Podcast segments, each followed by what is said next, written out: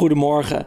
De Gezondheidsraad brengt vandaag een advies uit over vaccinaties. En één coronaregel wordt vandaag tijdelijk versoepeld. Want door kerst mogen wij thuis drie personen ontvangen. Eén coronaregel die niet versoepeld wordt is het vuurwerkverbod. Vanwege het coronavirus is dit jaar vuurwerk verboden. Het ontziet zorgmedewerkers, want die krijgen minder slachtoffers vanwege het vuurwerk. En ook voor handhavers wordt het makkelijker om toe te zien op de anderhalve meter afstand, doordat minder mensen op straat zullen staan. Maar het vuurwerkverbod heeft nog een voordeel: het milieu. Want terwijl wij tijdens normale jaarwisseling naar vuurwerk aan het kijken zijn, horen die eerste uren van een nieuw jaar tijdens een normale jaarwisseling ook meteen tot de vervuilendste. Nou, er is in Nederland volgens het Longfonds een grote groep mensen, ongeveer 700.000 mensen, die daar uh, elk jaar uh, flinke gezondheidsklachten van ondervinden. Benauwdheid, hoofdpijn, hartkloppingen. Dat zijn mensen met longziekten zoals astma en COPD. Uh, daarnaast heb je nog een groep gezonde mensen die normaal gesproken geen longklachten hebben en die als ze langdurig in vuurwerkdampen staan ook een astma-aanval kunnen krijgen. Ik praat hier straks over verder met nu.nl klimaatjournalist Rolf Schuttenhelm. Maar eerst kort het belangrijkste nieuws van nu. Mijn naam is Dominique Schep en dit is de Dit wordt het nieuws podcast. Onderhandelaars van de Europese Unie en het Verenigd Koninkrijk zouden dicht bij het sluiten van een Brexit-deal zijn. Het akkoord zou donderdagochtend of donderdagavond kunnen worden aangekondigd. En lidstaten van de Europese Unie zou zijn gevraagd om voorbereidingen te treffen om de deal na de jaarwisseling in werking te stellen. Dat zeggen EU-diplomaten tegen persbureau Reuters. Volgens de bronnen is de deal al zo concreet dat het een kwestie is van aankondigen. Volgens een andere bron binnen de Europese Commissie bevinden de, bevinden de gesprekken zich nog in de laatste fase. Gewapende mannen hebben woensdag meer dan 100 mensen gedood in een dorp in het westen van Ethiopië. De regio Benishangul Gumuz in het Afrikaanse land gaat al langere tijd gebukt onder geweld tussen verschillende etnische groeperingen. De lokale autoriteiten zijn op de hoogte gesteld van de aanval. Het is nog niet bekend wie verantwoordelijk is voor de slachtpartij. En opgenomen coronapatiënten lopen tijdens de tweede golf fors minder kans te overlijden aan de gevolgen van het virus. Dat meldt Nieuwsuur woensdag. Ten opzichte van de eerste golf gaat het om een afname van 47 procent. Nieuwsuur meldt het op basis van een onderzoek door Menno Huisman, hoogleraar interne geneeskunde en twee andere onderzoekers. De hoogleraar spreekt van hoopgevend nieuws. Zuid-Afrika mag de voor oorlogsmisdaden veroordeelde Nederlandse zakenman Guus Kouwhoven het land uitzetten. Dat meldde persbureau Bloomberg woensdag.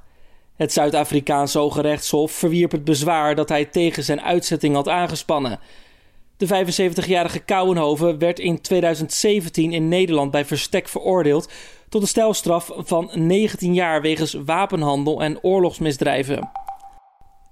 Iedereen die vanaf 29 december per vliegtuig vanuit risicogebieden naar Nederland reist, moet voor vertrek een negatieve coronatest tonen. De verplichting geldt ook voor Nederlanders.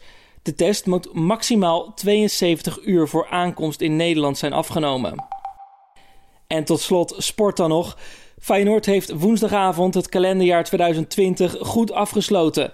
De Rotterdammers waren in eigen huis dankzij een hat-trick van Brian Linsens met 3-0 te sterk voor SC Heerenveen en klimmen hierdoor naar de derde plaats in de eredivisie. De Rotterdammers hebben net als Vitesse 29 punten, maar beschikken over een beter doelsaldo. De achterstand op koploper Ajax is nu nog slechts 5 punten. Dan over naar het nieuws van de dag. Vandaag kunnen mensen hun al gekochte vuurwerk inleveren in Amsterdam en eerder deze week waren al andere steden aan de beurt. Dat is allemaal vanwege het vuurwerkverbod. Zorgmedewerkers die het al erg druk hebben met de zorg voor coronapatiënten worden hierdoor ontzien, omdat ze zich niet hoeven bezig te houden met nog eens honderden vuurwerkslachtoffers op de spoedeisende hulp. Maar er is misschien nog wel een voordeel van het verbod en dat is het milieu. De eerste uren van een nieuw jaar horen namelijk tot de vervuilendste ook gelijk van het jaar. Dat gaat dit jaar niet door, maar wat gebeurt er eigenlijk normaal gesproken met onze lucht? Ik vroeg het aan Rolf Schuttenhelm, klimaatjournalist bij nu.nl.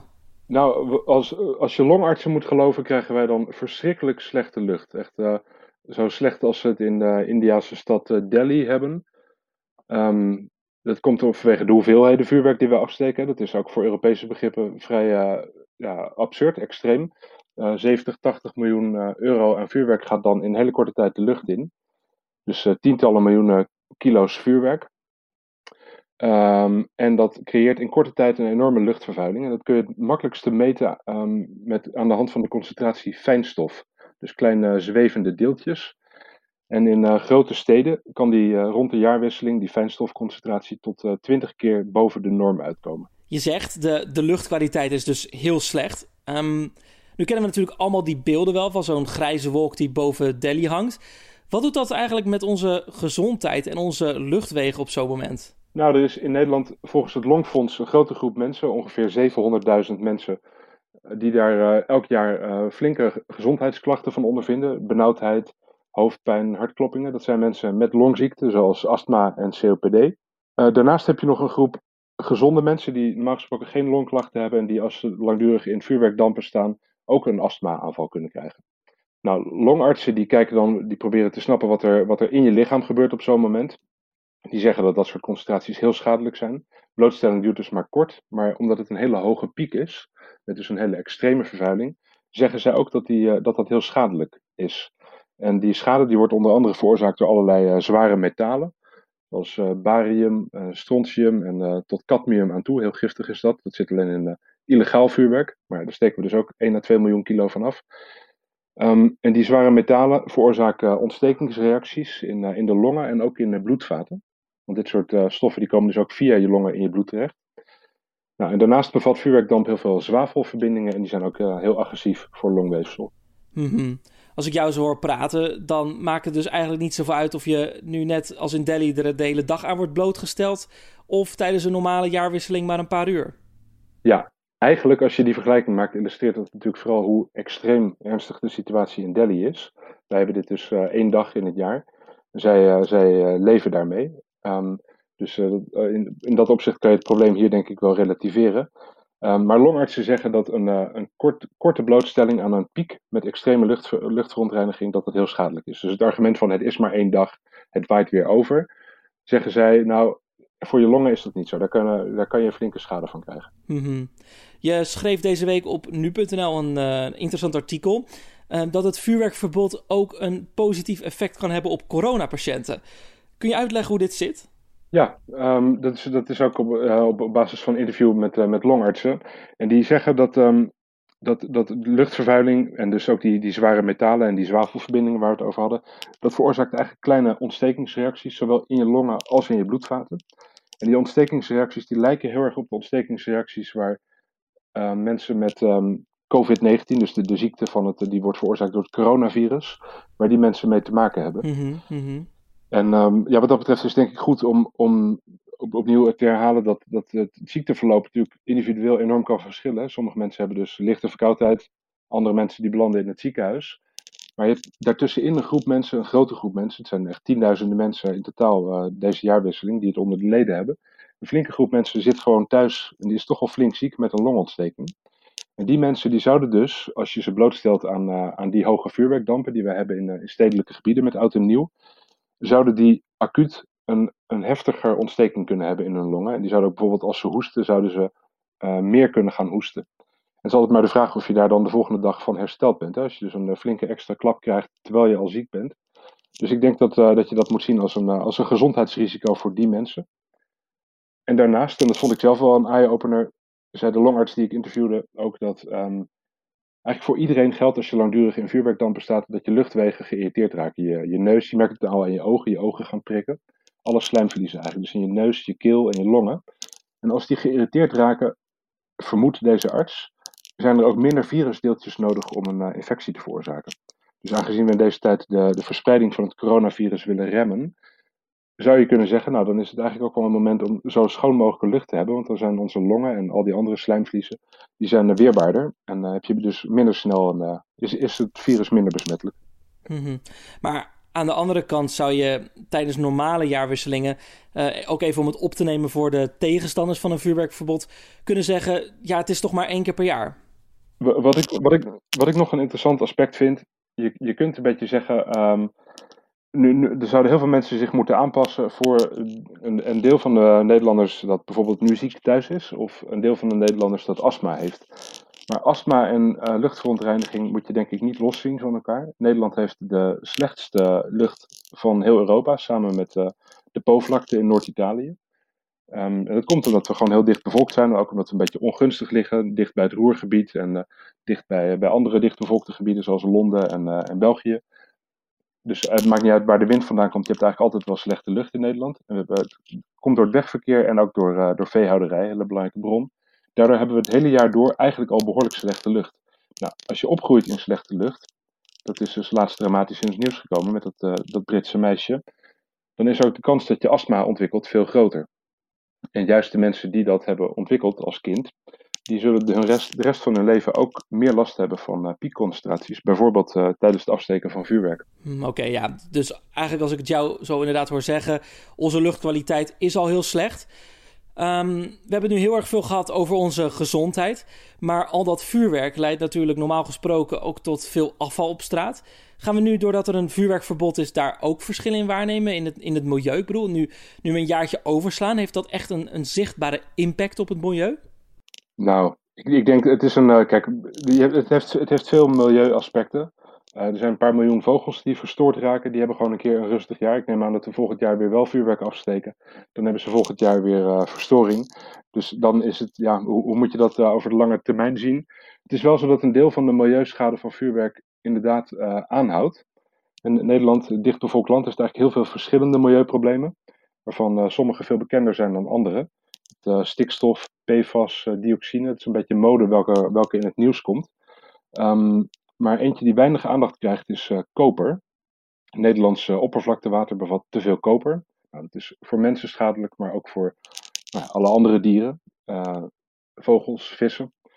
En een belangrijk deel van dat koper komt van het één keer per jaar massaal vuurwerk afsteken. Dus dat blijft liggen op straat, gaat met de regen, belandt het in, in grondwater en komt het in oppervlaktewater terecht. En het hele jaar door wordt de kopernorm dus overschreden. Het is een voorbeeld van dat dus de milieuschade van vuurwerk groter is dan ook weer die ene, dat ene moment in het jaar. Misschien is het ook een beetje een retorische vraag hoor. Maar als ik het jou zo allemaal hoor zeggen, jij bent er als klimaatjournalist natuurlijk veel bij betrokken. De luchtkwaliteit is eigenlijk al slecht in ons land, mede doordat we zo dicht bevolkt zijn. Zou het eigenlijk een significant verschil maken voor het milieu als we gewoon eigenlijk zouden zeggen dat we gewoon ieder jaar stoppen uh, met het consumentenvuurwerk en bijvoorbeeld gewoon voor een nationale show zouden gaan bijvoorbeeld? Nou, eh, weet je, ik heb net allerlei nadelen genoemd van het afsteken van vuurwerk. Maar ik vind dit eigenlijk wel een goede vraag. Ik denk dat we in Nederland veel grotere en veel dringender milieuproblemen hebben.